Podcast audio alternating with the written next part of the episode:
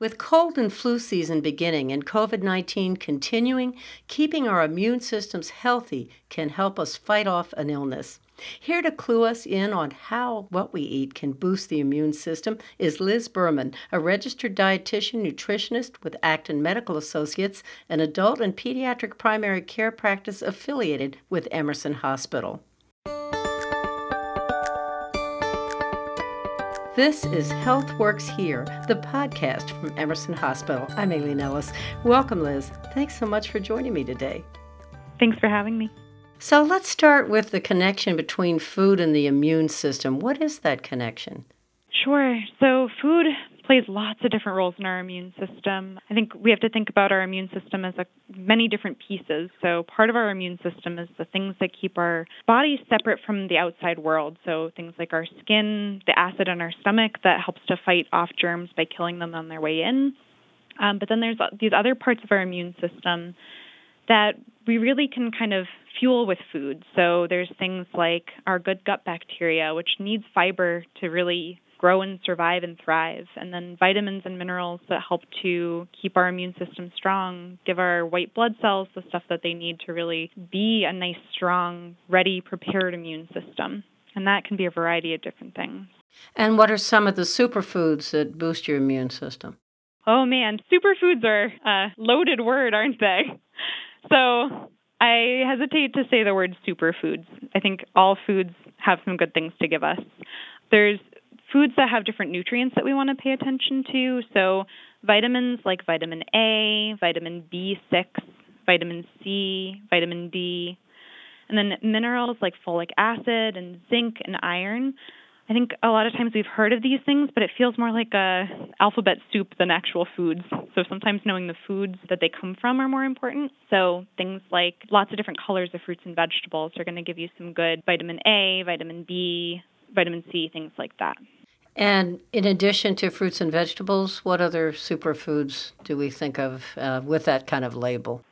Sure. So, um, whole grains, I think starches get a bad rap right now, but whole grains are really where we get our folic acid and our zinc from, and we can get iron from those as well.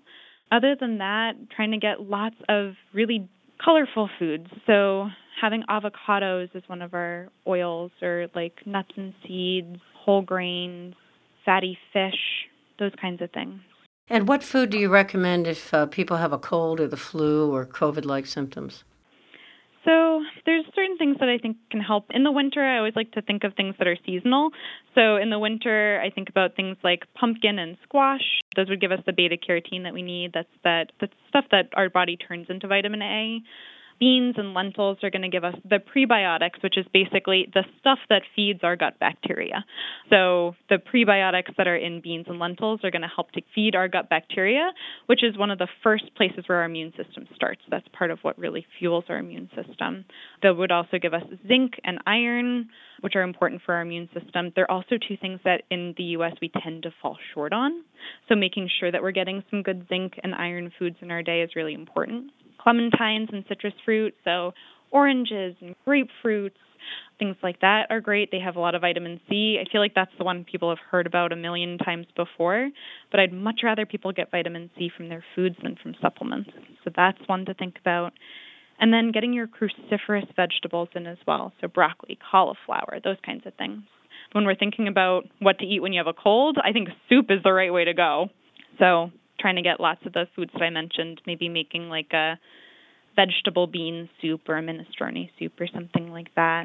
And then also staying hydrated when you're feeling sick. So maybe seltzer. There's so many different flavors of seltzer out there. Fruit popsicles can be nice because they're really soothing if you have a sore throat or a dry throat and also can give you some of the fluids your body needs. And then for me, when I was sick as a kid, I always got soft boiled eggs and toast. So that's like the ultimate sick comfort food for me. And that would give you the whole grains, the protein, and then some of the vitamins. Some eggs you can get like fortified with vitamin D, and that can be helpful as well. And do you have suggestions for foods for the whole family? Because I know there's some foods that will boost our immune systems, but they sure won't feel like kid friendly or child friendly foods.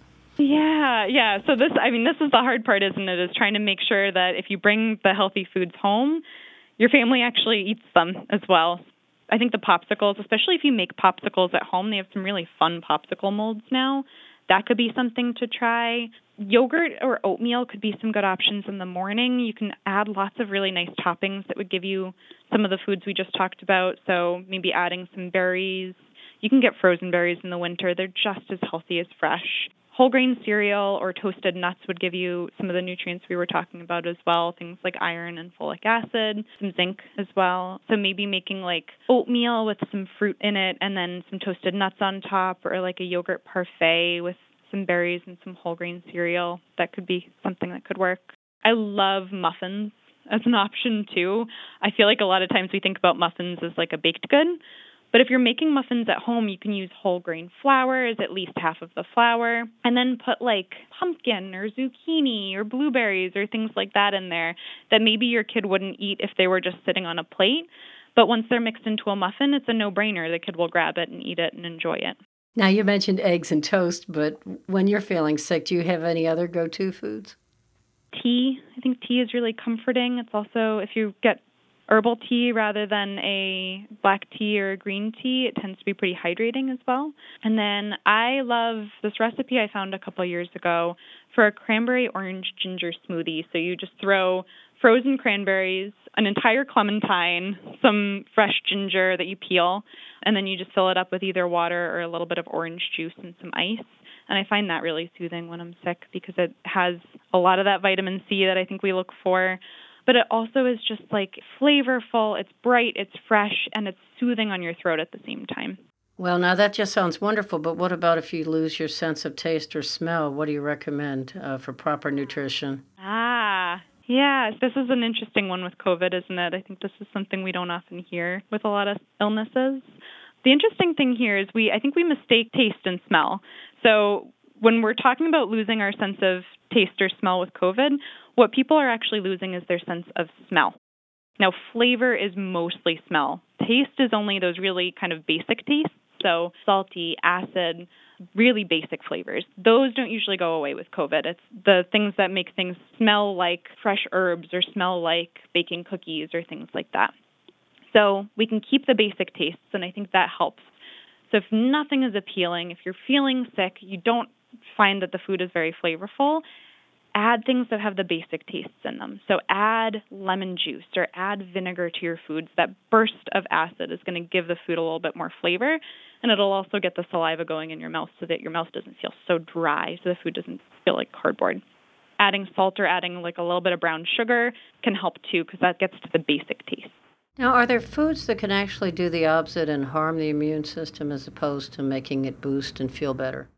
A healthy eating pattern is really the way to go. All foods fit into a healthy eating pattern. It's just a question of what we eat more of and what we eat less of. If you're relying totally on processed foods and sugary foods, yes, you can do some damage to your immune system, but most of that is coming from the stuff you're missing out on, not necessarily the stuff that you're adding in. So I would say try to get a variety of foods. When we're thinking about an eating pattern, I think so many things come back to the Mediterranean style eating pattern, which is basically lots of fruits and vegetables, some whole grains, some beans, some nuts, fish, especially the fatty fish, some of the lean proteins, so chicken and turkey, eggs and dairy, and then a little bit, if you want it, of red meat, and then trying to keep the sweets as something that's more of a treat and less of a habit. And finally, what about supplements, Liz? I know sometimes we don't eat right, or even when we do eat right, we miss things. What's your recommendation? So I've seen people ask about supplements in several different ways. The world of supplements is, is wide and varied. So the first thing that I get as a question all the time is Do I need a multivitamin to be healthy? So, multivitamin is basically it's giving you a lot of vitamins and minerals.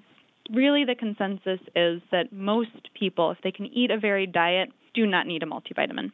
There are people who might need a multivitamin, and that's usually if you're falling short on your nutrition goals for a specific reason. So, people who have a limited diet because they have Crohn's disease or celiac disease or a food allergy or something like that, if they're missing a big chunk of their food group because of that, then they might need a multivitamin really small children who aren't eating a whole lot of food might need a multivitamin. Best case scenario, talk to your doctor, find out if they feel that the kid needs a multivitamin. And then the elderly sometimes either because they have problems eating certain foods because of chewing or because they're just not that hungry. So, somebody as they age, if they're not as hungry, they might just not be eating as much food. Or if they're living alone, they might not be that motivated to cook a meal for themselves. Sometimes a multivitamin comes in handy there. But for the general population, I'd much rather you get a variety of foods and not need the multivitamin. Then there's also single ingredient supplements. So there's like high dose vitamin C, or there's these immune boosting vitamins, quote unquote. So things like airborne or Emergen-C that are really high doses of some of these things, especially really high doses of vitamin C. And some of them go over what you're really recommended to have for those vitamins or minerals. So I don't recommend those. They can put you at risk of kidney stones and they tend to have more than your body really needs. Again, food can really serve most of those purposes for you. As far as herbal supplements go, herbal supplements can interact with medications depending on what they are. So it's important that you talk to your doctor before you consider anything that's more of an herb and less of a specific vitamin or mineral. Thank you so much, Liz. This is all really good information as we head into winter, and we really appreciate your taking the time to talk to us today. Absolutely. Thanks for talking with me. Liz Berman is a registered dietitian nutritionist with Acton Medical Associates, an adult and pediatric primary care practice affiliated with Emerson Hospital. For more information on keeping your immune system healthier with food, visit emersonhospital.org and actonmedical.com for information and to find a physician. Thanks for listening to Emerson's Health Works Here podcast.